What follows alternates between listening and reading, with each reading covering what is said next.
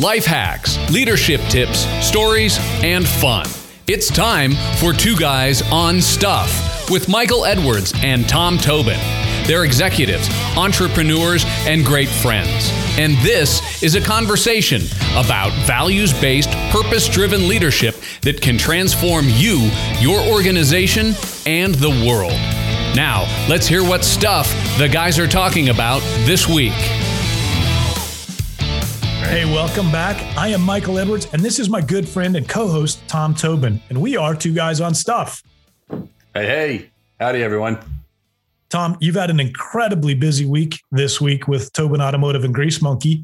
What is the latest, and when can we stop by for an oil change? Uh, hopefully next Saturday. Right now, we're just waiting for our certificate of occupancy.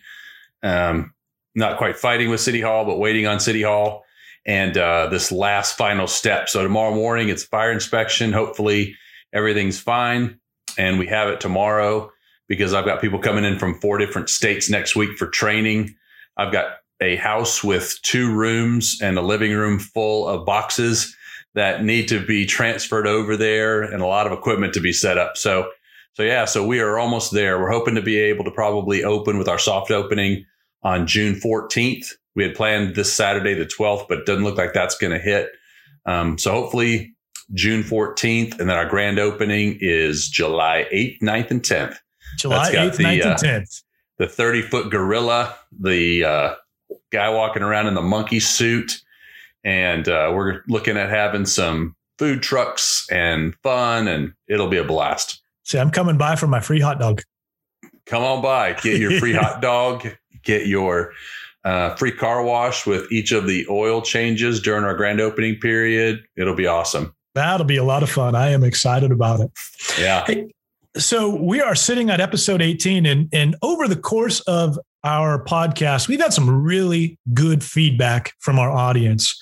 And particularly, uh, we're hearing from folks who are newer in their leadership journey, don't have a ton of experience at, at leadership. And this is really kind of fun uh, because I always harken back to, you know, when I was a brand new leader getting my wings. And, you know, I figured out long ago that I am not a very good inventor. I can't create very much, um, but I can innovate. So I can steal things from others who are doing it and, and make it great or make it my own at least.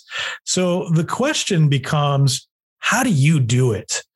So I thought we could take some time to share with our friends some of our uh, routines, our tools, what we're reading, and you know, really some of the things that we're doing to stay on top of the game, or as uh, Stephen Covey says, keep the saw sharp. Right. So, Tom, what would you like to share with the audience about what keeps you on top of your game? I, I think one of the best things is to have a running buddy. Uh, I am not one that enjoys just kind of working out by myself in solitude. I like having another person that I can work out with. Not so much the competition, but the shared experience. I, I don't care how much somebody's lifting or how fast they're running, but to be out there with somebody, it uh, it's why I think I enjoyed my partnership with Keith for 20 years and fit for work. It's why I enjoy what I'm doing now.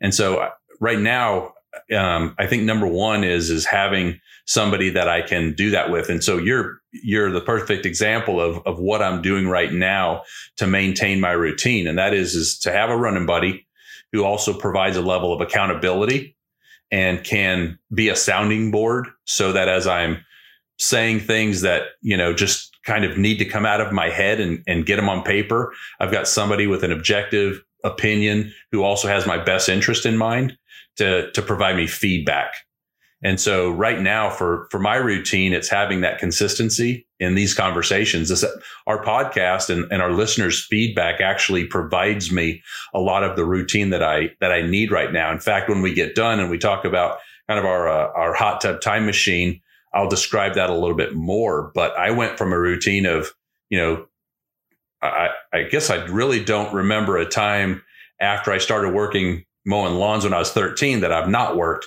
with the exception of when I was, you know, sick. But other than that, you know, the last 20 years, it's been up early, grinding all day long on an airplane, traveling to different cities, building a company. And then all of a sudden that disappeared when I retired. And I wasn't prepared for it. I thought I was. I mean, I was ready to retire. I did I did it the right way.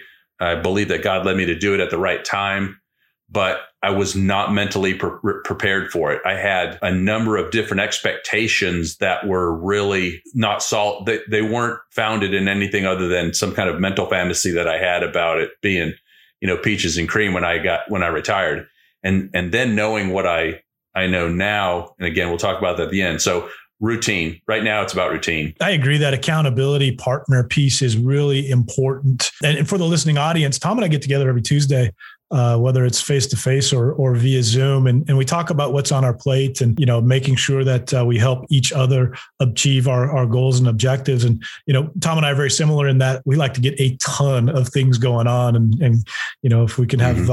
uh, uh, 101 plates spinning at the same time, that's probably when we're happiest and at our best. But that's not necessarily the the most productive. So this accountability partnership helps us stay on top of, of yeah. our game and make sure we're heading down the right path you know, one of the things that has really helped me is, you know, I'm a creature of habit. I've got my routines and being very intentional about my routines has been something that's been very, very helpful. And so much so that I, am a block scheduler. So I schedule everything on my calendar. So you look at my calendar today, it's got me in the gym at five o'clock in the morning. It's got my uh, quiet time, my Bible study at 6:30 in the morning. Every single thing that I need to do in that day is on my calendar. And that includes time to review email. I've got email blocked on my calendar.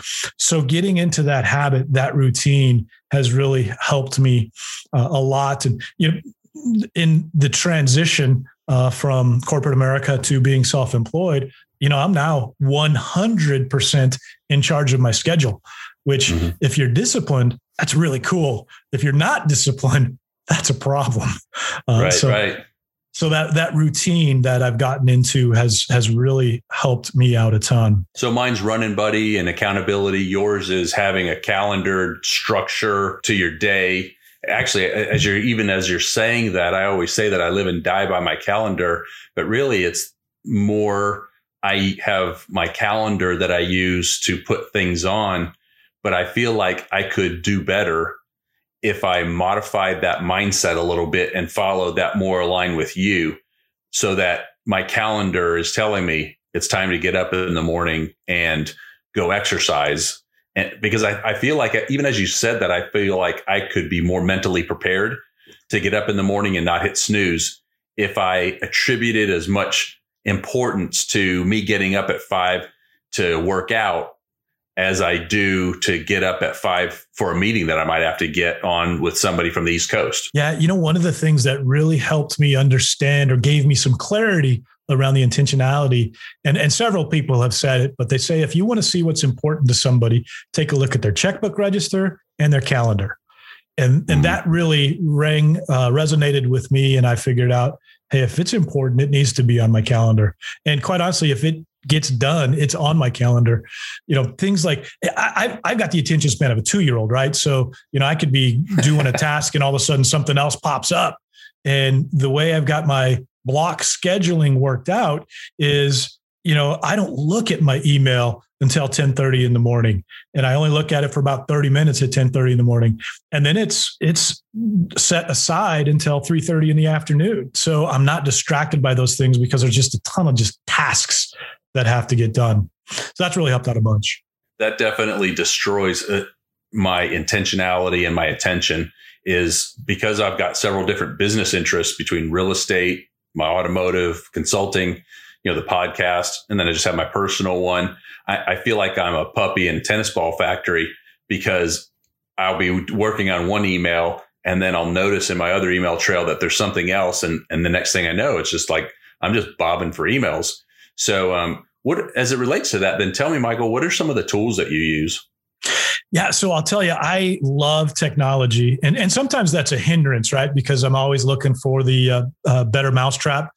But mm-hmm. I've settled on a couple of things that have really helped me make sure I'm going down the right path. And uh, the time management tool that I use is called Fantastical, and it mm-hmm. is a, a really amazing calendar app I keep widgets on my phone and on my iPad. It's really simple. You know, if I've got a meeting, I just tell Siri, "Hey, you've got a meeting," uh, and then it allows me to display the information that I want to display and eliminate some of the distractions. And on the on the task side, I use a task manager called OmniFocus. And, and by the way, none of these folks are, are sponsors of the show. We sure. would love them to be sponsors of the show, uh, but mm-hmm. I want to make that clear. We're not uh, paid to endorse any of these products, but I've been using OmniFocus for years. And like Tom, you know, the, the puppy dog in the tennis ball factory, we've got so many different things going on that you've got to have a tool that number one keeps you going down the right path and managing your projects and tasks but number two keeps the distractions from you and omnifocus focus is one of those that you know i'm able to set it up based on the business uh, that I happen to be operating in at the time. They call those perspectives. And so if I'm looking at something in the uh, coaching business, then mm-hmm. I, I, don't have to see any of the tasks that are popping up in the real estate business. Um, so that's really helped me keep uh, going down the same path. But and and we could do a whole show, and and maybe we will do a whole show on this stuff because I'm really passionate about it. But my phone is the ultimate tool from capturing my ideas and thoughts to brainstorming to you know keeping uh, video notes. And you know when I do a, a keynote, I'll I'll record that in my voice memos. I mean, there's just so many things that I use my phone for. So, I, like, we could talk for days about all of the cool technology stuff that I use. And yeah, what what do you use to keep uh, going down the right path to make sure all of the things in the Tobin empire happen? Yeah, like you, I use Fantastical. That's been that's been very helpful. I use a number of different ones, and like Michael said, we're not paid for these endorse. We're not endorsing them. We're just saying this is what works for us.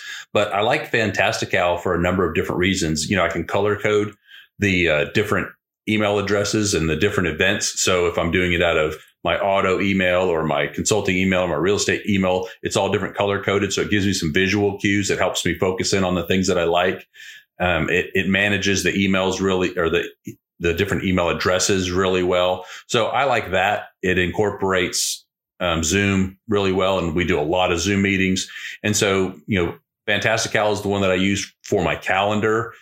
And then as it relates to to do lists, um, you know, it it seems kind of basic, but I just use Evernote, and I've created a in my Evernote folder a to do for each of the organizations, and that's my to do list. So that's my task list. I think the key is is that regardless of the tool that you use, and, and Michael, tell me if you would disagree or add to it, but I I think that if you're going to use a tool, first of all, don't use it for three months and then go to the next one and then just start tool hopping because that, right. that, just that just maintains or, or disrupts your continuity find one that you like try maybe a couple over a couple of days and then just go for it. And then just use it. In my past life my partners several of them were you know IT geeks too.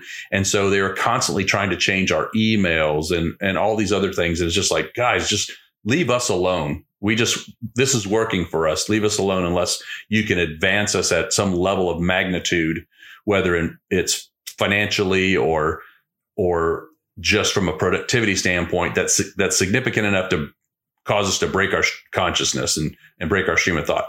But in any case consistently use something over a period of time. I like something having i like it to be cloud based that way i can access it from anywhere. I like something that's integrated with you know, more major types that whether you're using Gmail or Outlook, something that integrates with that really well, and and then something that's shareable, so that if you collaborate on on an, on something, uh, you can share some information, whether that's through the file structure or through you know a, a focus sharing thing. So uh, regardless of the tools, find tools. N- nobody can be a good craftsman if they're just going to do everything, you know, with their bare hands. They have to find some tools that work for them.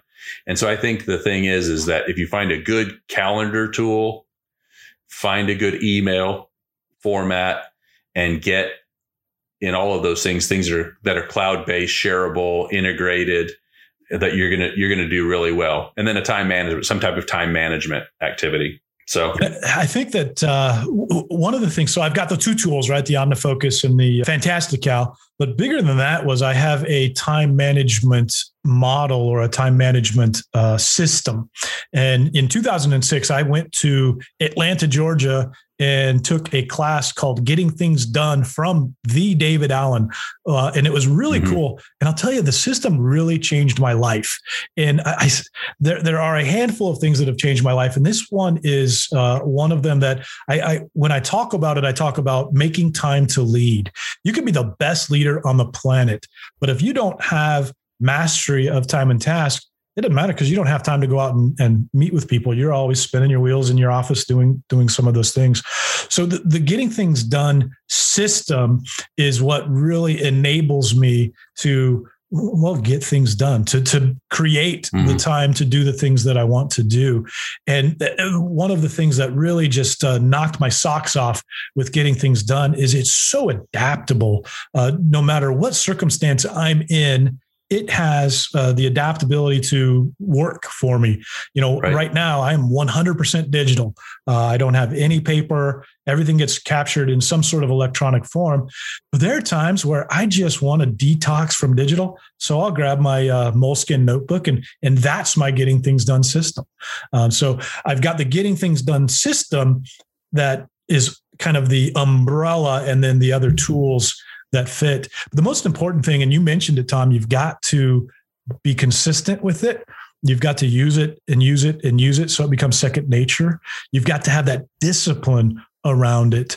Um, you know, if you if you spend a bazillion dollars on this really cool time and task system and you don't use it 100% of the time you're really kind of defeating your purpose but uh, you know yeah. that's one of the things that new leaders uh, ask a lot about is i just don't have time to do it right. so you can you can create time becoming more efficient, more productive, or you can get up earlier. Yeah, exactly. well, yeah, and sometimes you need to do that. But you know, I think that's the thing is, is when you look at it from a leadership standpoint, if you back up and say, well, why are you using these tools? Well, there's a couple of reasons. One is is that you want to be efficient as a leader, if you're efficient with your time and you chip away at the things that just eat up your time, they're, they're just gremlins for your, your time management and they take you away from your primary task of leading. If you take care of those things, it gives you greater opportunity and it really gives you time back to be able to focus on the most important things like customer service, building up your team, so the freedom that you get from time isn't necessarily so that you can get a 30 minute nap in the middle of the afternoon. It's to free you to be able to focus on those things where you add greater value and you can actually tap in and use your leader um, skills. The other thing I, I, think that's really important is, is it helps you not just be efficient, but it, it helps you be effective. And if you're not an effective leader, then you're not following through on your promises. You're not following through on the feedback that you're supposed to be providing those that are, that are looking to you as a leader. And so, you know, it, it's not just about, Hey, I like these tools and it's neat, neat gadgets. And, you know, it's like a spinner that you just stare at, right? It's something that helps you become more efficient. It helps you with being effective. And then finally that it helps you to be impactful. And so you're impacting your organization for the for the primary reasons that you were put into that role or you grew into that role or you created the role because you own the company. And that is is to provide those things to your organization that nobody else can. It's your passion. It's your vision. It's motivating others. It's supporting others. It's identifying other issues that other people aren't identifying because they don't have your vision into the organization. So you know, it's not just about, hey, here's some neat gadgets. It you really need to be thinking about it. I would like our listeners to think about these tools as being um, essential to them being better at what they should be doing, which is leading. Right. You know, one of the other things that's important with this is as a leader, we have to create this environment where we respect and honor other people's time. Mm-hmm. And, you know, I, I, had an experience uh, that uh, it was somewhat painful where I worked for a leader who did not respect or honor other people's time. And, you know, I, I had a very busy job and lots of things to do and wasn't in charge of my calendar. You know, I could have, I, I was a block scheduler back then, and this leader would call up and say, Hey, I need this right now. Hey, I need you to come down here right now. Um, and, and, you know, doing those kinds of things created problems in in getting the routine things to to manage the business. So mm-hmm. all that to say, as a leader, we've got to create this environment where uh, you know you've got priorities. I've always said that the the employee that's sitting in front of me is the most important thing that I've got to do. If somebody comes into my office an employee comes into my office, I'm going to drop what I'm doing and address the issue talk to the employee, listen, right. whatever it happens to be. The second thing that I use for a filter is if there's a customer, whether it's in my office or on the telephone, those things, I'm going to drop what I'm doing to take care of my customer. Because if I don't care for those two things, it doesn't matter what tasks I've got on my plate, they're not going to exist. Um, right. I either have to have somebody to take care of my customer or a customer that's that's you know paying our paying our bills keep the lights on. So we really got to create that environment that's super important. Mm-hmm. i think of it kind of like a surgeon. You want him focused on the patient in front of him not the next patient. Right? Right? So it, you want to be focused on that employee or that customer that's in front of you right now not thinking about the next one. Because to your point then this one's going to die on the table right? Yeah it's amazing that people don't don't have that perspective. And, and i'll tell you this this assignment that i was talking about where the uh, leader didn't respect time respect and honor time. You know i was in a one-on-one with an employee and he was irritated with me because I didn't drop what I was doing to go take care of whatever fire drill was going on at the time. Had an employee in front of me that uh, you know I'm creating relationships with and developing, and that's that's what I do as a leader. Uh, and and to not have the environment where that is the most important thing, or even in the top five most important things, uh, was was you know kind of baffling if you ask me. Yeah. So what are you so as you're as you're using these tools? What are you reading right now? Uh, all of us have these tools that we need to hone, but what do you use to hone your skills? What are you reading right now? Well, I'll tell you, I've got a stack of one, two, three, four, five, six, seven books. And, and I'm trying to go intentionally in order. And, and obviously, you know, I'm on the John Maxwell team. So the vast majority of the things I'm reading are John Maxwell books. And, and one of the ones that uh, is really near and dear to my heart right now, um, I've already read it a couple times and it's, it's sitting on the front of my uh, desk uh, and I'm, i mark it up every morning is Change Your World. Um, and, and mm-hmm. you've heard me talk about it probably every podcast we have. Right. That's how uh, cool this book is. But this book and the movement behind it, it is really making a difference in the world. There are over 200,000 people who have gone through the program. But I also have uh, another Maxwell book at the top of the list called Good Leaders Ask Great Questions. Um, one of the things that I found is in my past, I, I didn't take full advantage of all of the people that I've crossed paths with to learn from them. You know, I've always had really neat conversations and, um, you know, maybe some small talk, but I've never really gone in depth to find out, you know, what makes them tick, what makes them successful, and really be intentional about it. So, Good Leaders Ask Great Questions is uh, it, it's a great read. I'm about three chapters in, um, but it, it's really going to help me make sure that you know when I run across somebody that uh, I might not ever get to spend time with again, I'm going to ha- be armed with a bunch of questions to learn from them. Uh, I, I think in in my career and my experience, that's one place where I haven't done as well as I need to do. And um, and the title it fits. Good leaders ask great questions. So the other one I'm reading, uh, it was a recommendation from uh, somebody in our our real estate group called Perk Your Sphere, and it uh, really talks about uh, how to create relationships with the people that uh, you run across with, and and deepen relationships with friends. In uh, you know the hopes of doing business with them. And haven't gotten too far into it yet but uh, that's that's a non-leadership book that's on my list. How about you? What are you reading? I am rereading crucial confrontations. Um, you know the authors wrote crucial conversations. This is crucial confrontations and i just found that it was something that i needed to go back and reread i think that's what people will find i don't have if i had five or six books sitting here like you I would have one chapter read and three chapters read in another book. I just that's so kind of what gotta, mine looks like. I gotta I have to leave those up and then I have to read my one book and then go to the next one um, sequentially. But crucial confrontations, uh, you know, I think that's one of the things. Uh, the authors wrote crucial conversations and confrontations. You know, those two books. I don't know if it's just because of the the inability it seems that society has to have serious or crucial conversations across the board without them becoming physical confrontations. And that is as represented represented by you know political leaders, business leaders. I mean, the the example of terrible leadership and wrong ways to have conversations is just across the board and so evident prevalent today. It's typically the the avenue that leaders go before they stop to consider how to do this appropriately. And so i don't want to be part of the problem. Uh, i want to be part of the solution.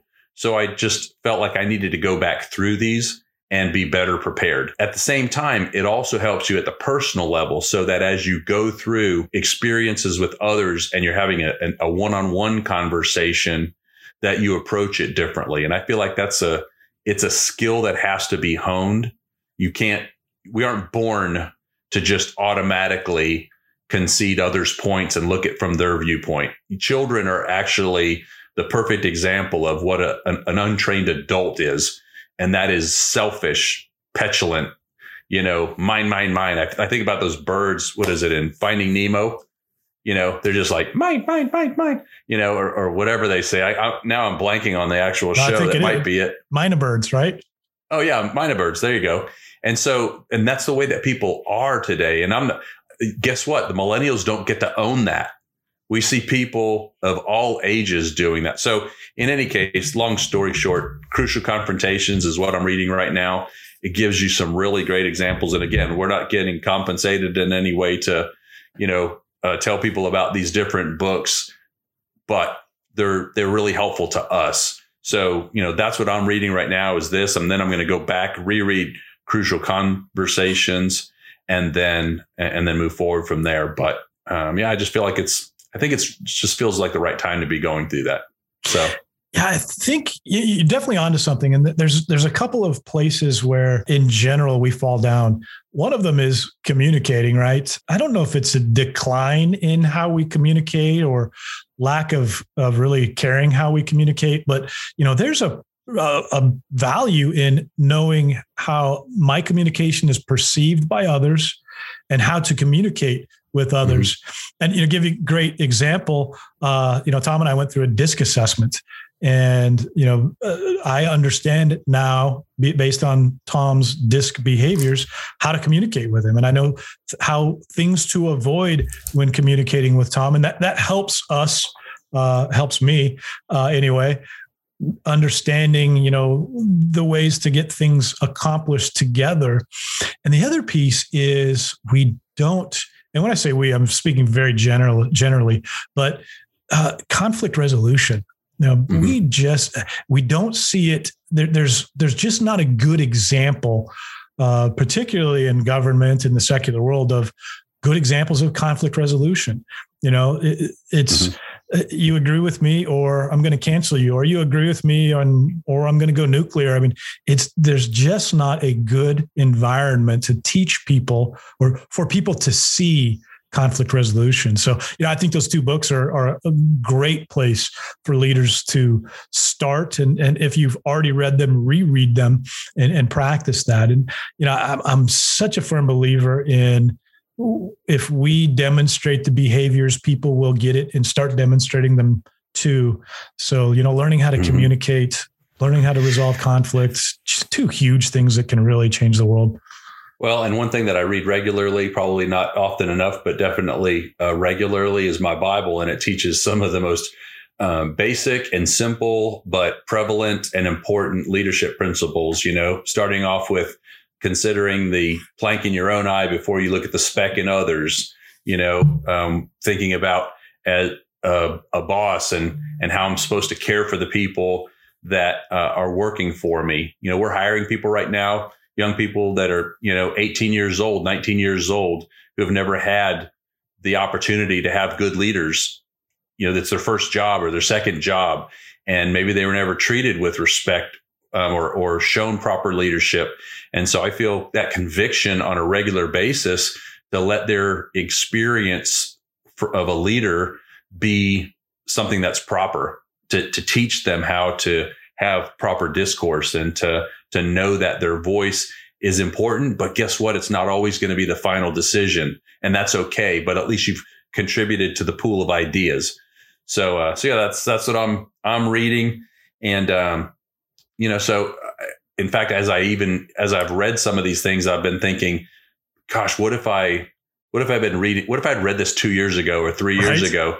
So I want to ask you, you know, we always ask our clients this, I mean, our, uh, our guests, um, you know, hot tub time machine time, you know, as we uh, kind of, gosh, I need my, I need 30 minutes back. This episode has gone by so fast, but all right, it's hot tub time machine, Michael, and you hop into it, but you just set it back for maybe like a two to three year bump, you know, and you're back getting ready to talk to yourself. You know, Michael and I, for those of you that don't know, Michael and I both went through a similar transition over the last couple of years or a couple of years ago where I retired, sold my company. Michael retired to start this new venture.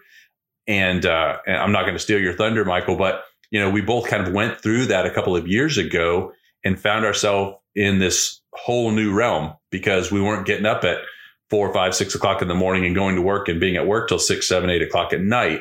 We were now able to structure our own time.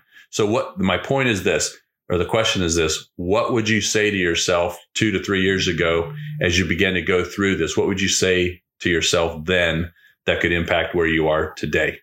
I think I've got two bits of advice for the Michael of three years ago, uh, you know, leaving a 25 year career and becoming self employed. I think the first one is your career is not your identity. Uh, you know, I was always uh, uh, on the fast track and upwardly mobile and all that good stuff, and and that was kind of me.